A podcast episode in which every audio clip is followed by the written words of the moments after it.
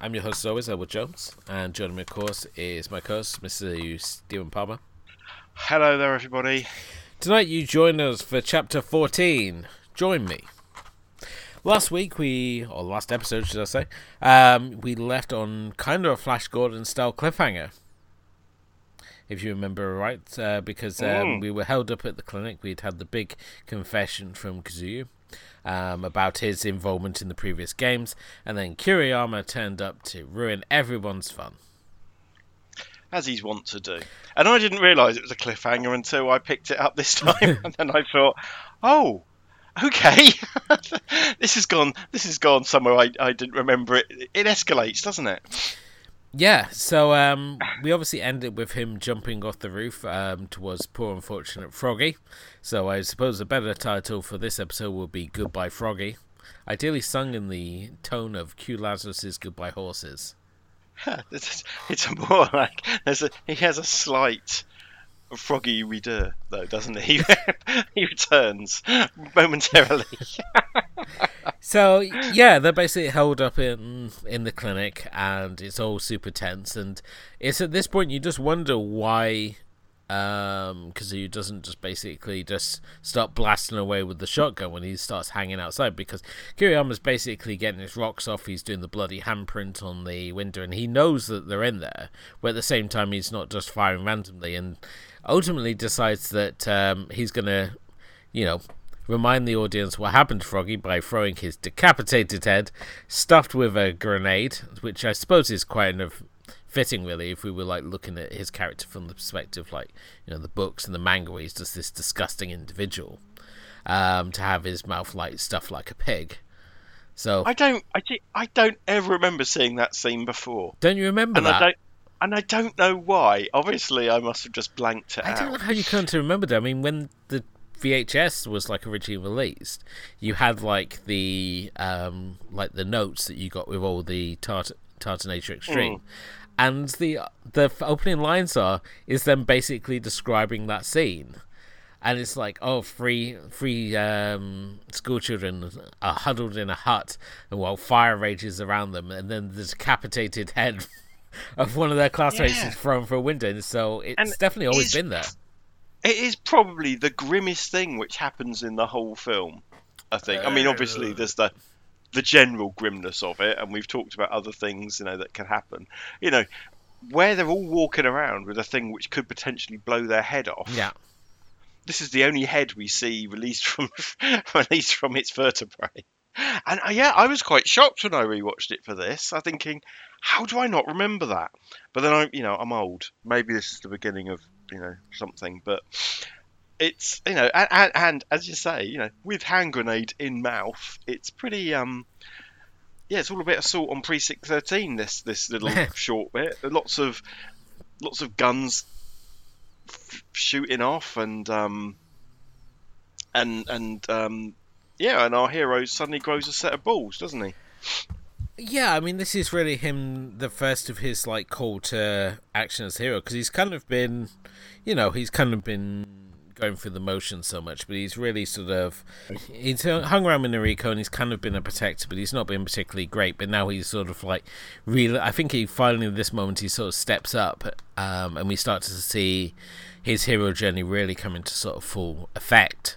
And um, it's really sort of like the grim times ahead of him now, really because we have this uh, sort of grenade attack, and of course this is a proper like Hollywood style grenade. So people are just basically thrown through the air, and there's a loud bang. Nobody's really been sort of shredded up or anything. It's I, I, grenades in real life don't exactly work like that. No, it's uh, it's it's a film conceit, isn't it? Like several things in this world, you just you just run with it and you assume that's how they work. Um, hopefully, I'll never have to come up against a grenade in my life. But you know, he's got a gun and he's shooting it, and he and he and he actually does something, and he prizes himself away from Noriko, and yeah, he suddenly becomes a man of action. Um, you know, picks the picks the toughest nut to go up against, who luckily is so obsessed with just using his gun one-handed that he can't shoot a barn door with a banjo. Well, this yeah, this also brought into in brought the question up really of like does anyone even have ammunition in this, or is it like a John Woo style affair where it's just unlimited ammunition that everybody suddenly has? Because he fires that thing just like constantly, but he only like once bothers to like check the clip. Um, mm. we never see him like have another clip or anything like that. He's just quite happy just to fire unlimited round after unlimited round into the clinic. He's firing it after um, Shuya. So it's kind of in terms of his um, as you said with Shuya, I mean he is going up against one of the toughest people in, in the game, and I mean it's not like the fact he's just like running away from him. He has like a bit of a shootout with him on the beach, um, as well, which really sort of took me by surprise that how much sort of head-on sort of contact that he has mm. with him. And then at the same time, we've got um, Hiroki Sugimura, who we've seen previously. He's obviously had a scene earlier with Chigusa, and now we see him sort of reunited, uh, reunited with more of his friends in this scene. And he really sort of does his bit to with helping with like the um, es- escape that by sort of he um also tackles Kiriyama as well while sort of basically aiding Shuya in their their big escape. Yeah, it's a bit um. So we we see him, I assume in the same place where Jig- Chigusa died, but she's not there anymore. But it looks like a similar place. I don't sure if it was because it was over by a dam and the shrine where she dies. Um, because um I, I, I thought they'd I thought they'd huddled. That's where they'd cuddled, but maybe maybe because he's down by the basically down by the the the, the fisherman's village um, at this point because mm. we hmm. see him he's lying on top of the roof. Mm. Um, oh, okay. Yes, I think I just misunderstood what I was seeing. Yes. So he's he's obviously moved on from that area, and he's obviously still continuing his own own quest. Um, something we forgot to randomly bring up um, during the episode where Chigusa obviously meets her unfortunate demise is the fact that when she sees uh, Mitsuko, she says, "Die ugly." Which for some reason I think we were just so caught up in that big brawl that doesn't happen in the film, but obviously happens in the manga, especially. Um, that we kind of kind of forgot about her part. Her part was kind of like dusted over there, but Mm. She's not one for good catchphrases, it has to be said, and you kind of realise why Kiriyama doesn't say anything at all. it's not like she's not getting a part in crime scene investigation for the opening opening pun, is she?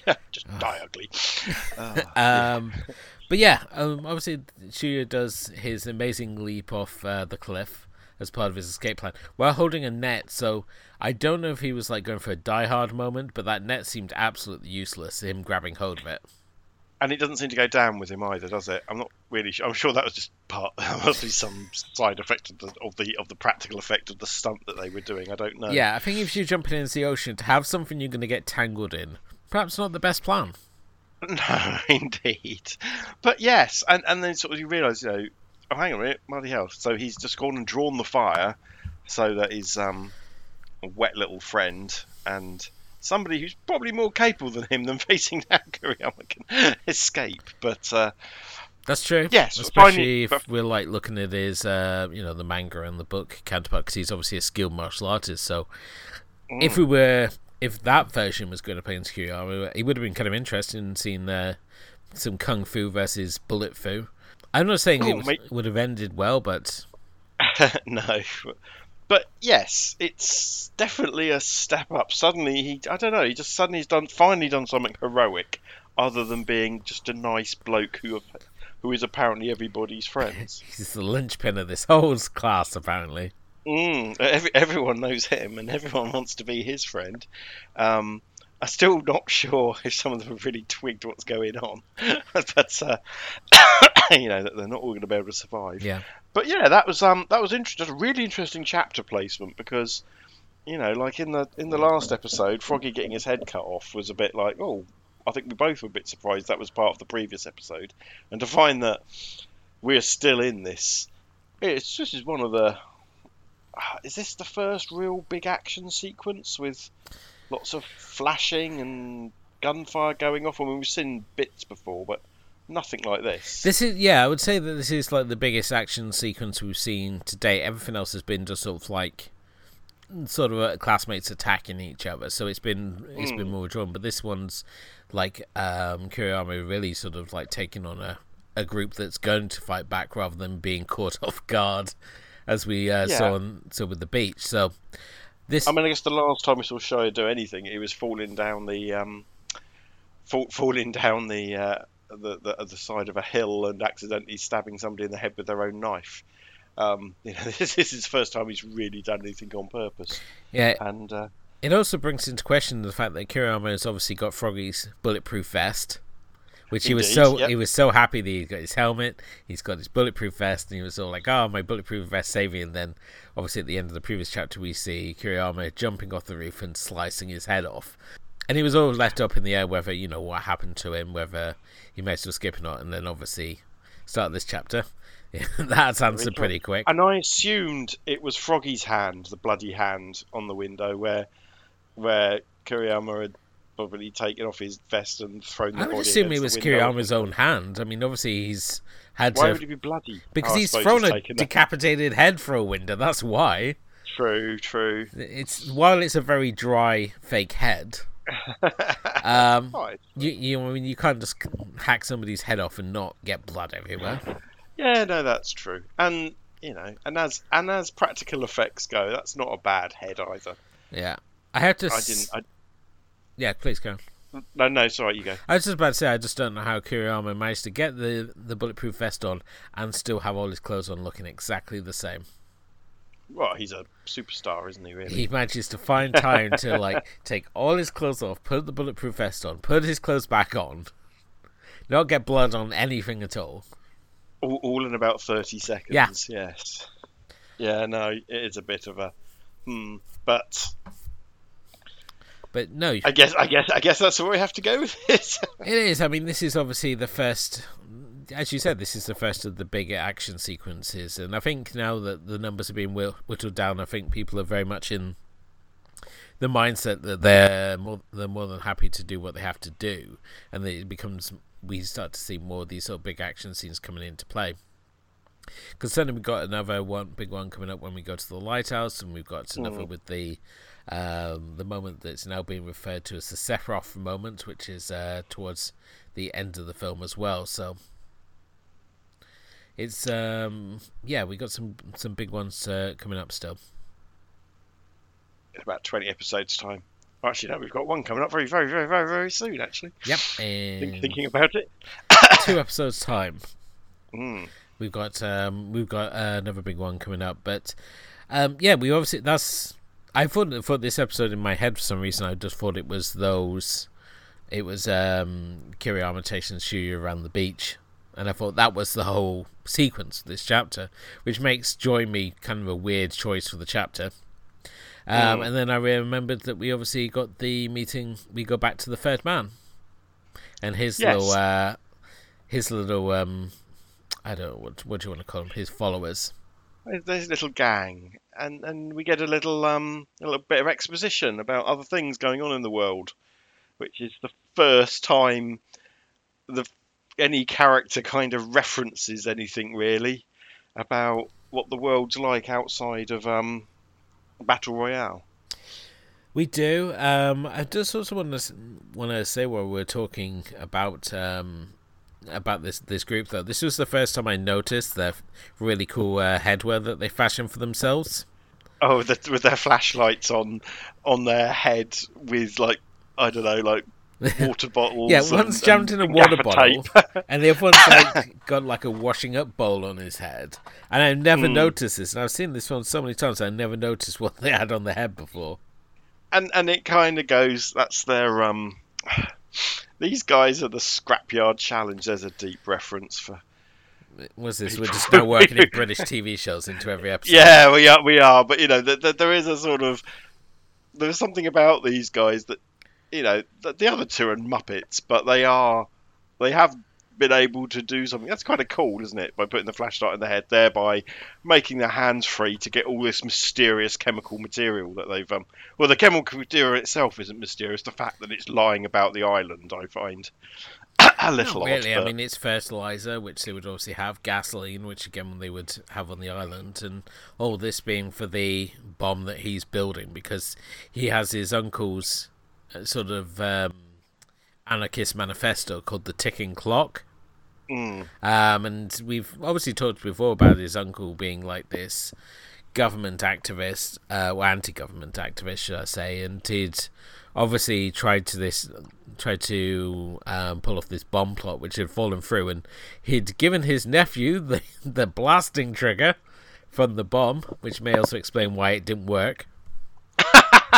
And also, he's been sending his nephew postcards for that anyone can fucking read while they're being sent, sent through the mail. I don't know. I just a bit weird that was, but you know that's what I that's what I take on all my school trips is postcards from my um, terrorist uncle. I carry them with me everywhere.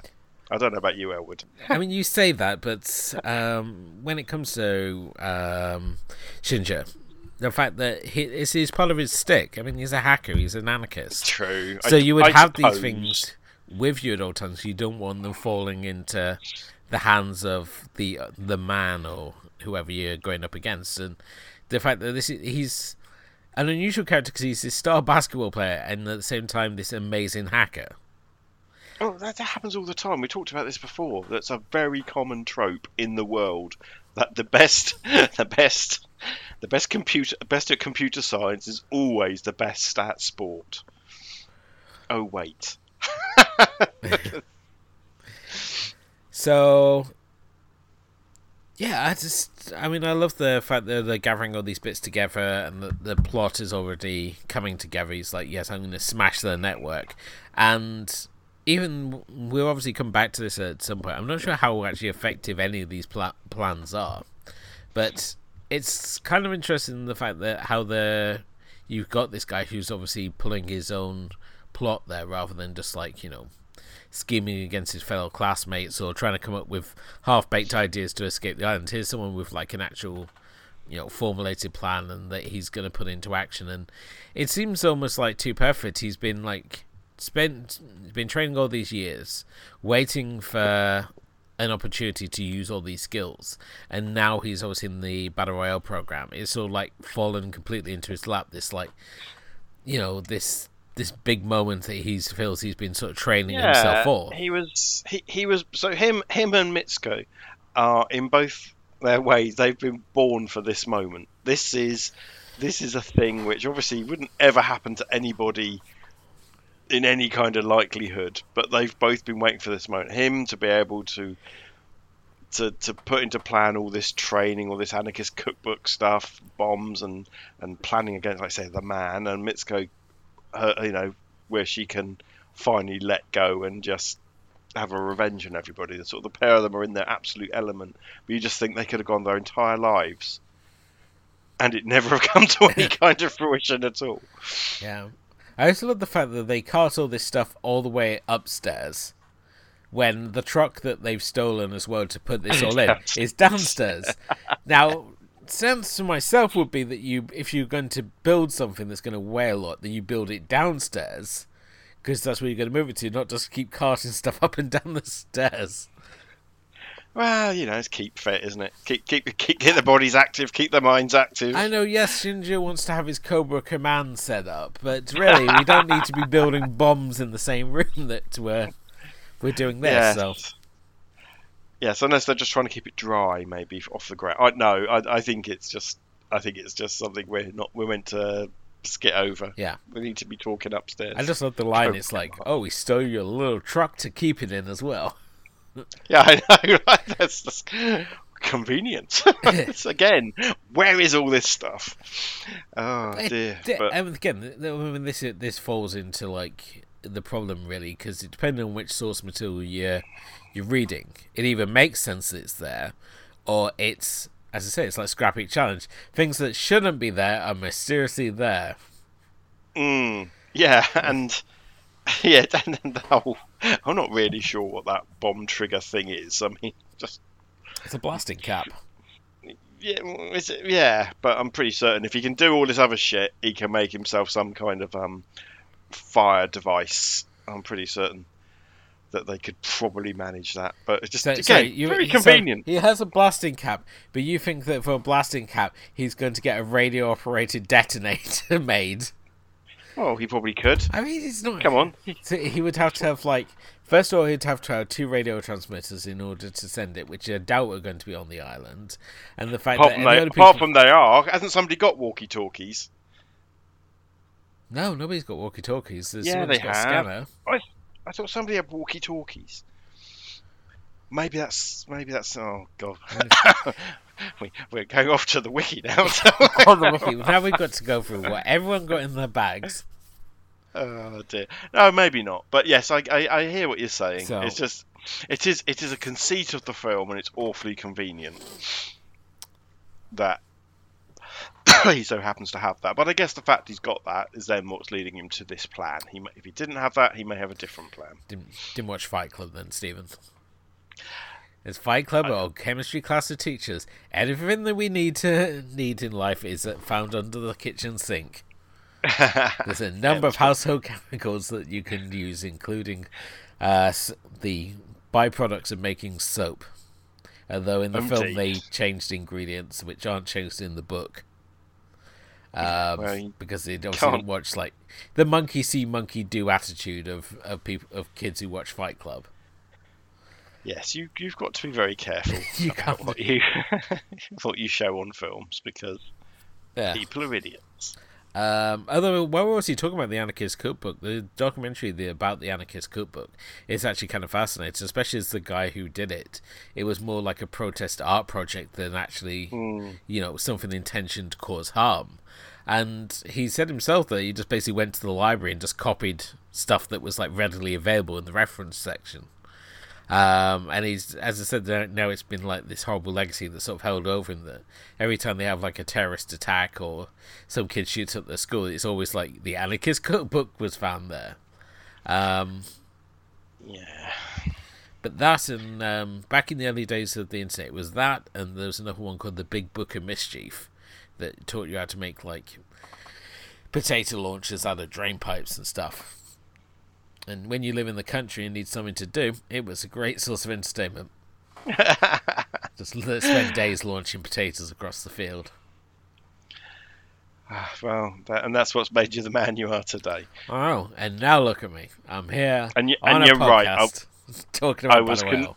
I was confusing walkie-talkies with cloth headbands. You're quite right. How the no hell did you? I don't. I just had in my head someone had walkie-talkies, but you know, is it any more ridiculous than some of the other shit that they've got? yeah, you've got two walkie-talkies, but who are you going to talk to? Well, that would be the thing. Your mate.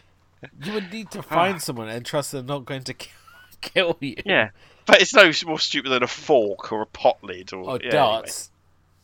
Yeah. That was. I think. I think darts is still my favourite one. Um, the I, I go back and forth. yeah, paper fan is pretty stupid, but like when you talk about the actual sort of like weapons and stuff, it's all of the boomerang. I still question. Um, Unless you were the Australian Aboriginal um, exchange student. And then he's like, yes! like, so so it all balances on you being the kid from Walkabout. 'Cause yeah! that's the only Yeah, time I've seen a boomerang used right. So yeah, well, it pretty much is. I mean, yeah, it is. It is. It is a weapon, but yeah, you have to know how to use it, and uh, possibly not one for using in in semi-jungle areas. no, nothing worse than getting your boomerang stuck in a tree. Yeah, uh, which obviously isn't a problem out in the outback because it's nothing but but desert pretty much. Ah, watching Waking Indeed. Fright today, I was just realised it's like what a what a different world Australia is to us. uh, uh, uh, yeah. Uh, outback Australia is absolutely a different world. So, but um, anything else you want to talk about in this chapter? No, it's just a weird, a weird old chapter that's been sliced up in a really weird way. That the two parts of it are very, very separate. um, and but it's nice to see a bit of action. Nice to see a bit of exposition. Gives some characters some some some it gives the world a bit of world building going on. Yeah. Still hour into the film, so I can't, kind of apart from I thought it was stupid. I'm kind of with that. Nice bit of gore. Um, to keep the gorehounds happy, which is not overly gory, and obviously I'd blanked it out of my memory. It was so terrible. It's funny because the scene where the where the girls get um, gunned down by uh, Kazuya Mm. with a megaphone, I found that more disturbing when we looked at that in in depth detail than I've ever done before, and it was just the weirdest thing. because that's a, that's so, so that, that's so cold and evil and yeah when you're when you're pulling it apart to the level we're pulling yeah, it it's apart I like when you watch it as an isolated chapter, it's so much more chilling than when you watch it as part of the the bigger picture. Um, Hmm. It's weird. It's weird. very much so but yeah I, I um and and at finally keep you know the, for me the important thing it it gets um Shuya away from Noriko uh, for for at least 10 minutes which I think then you know I've, I've been going on and on uh, he just doesn't appear so far to be a very heroic character he doesn't appear to be any why is he the hero why is he the one that we're rooting for when he's done nothing but whinge and moan Because he's the everyman. yeah, but he's but he's an everyman who can't. He's an, he's an every nothing. But And you know, but finally, finally in this episode, finally at this point, he's done something that we could counter as heroic. yeah, and he's done something.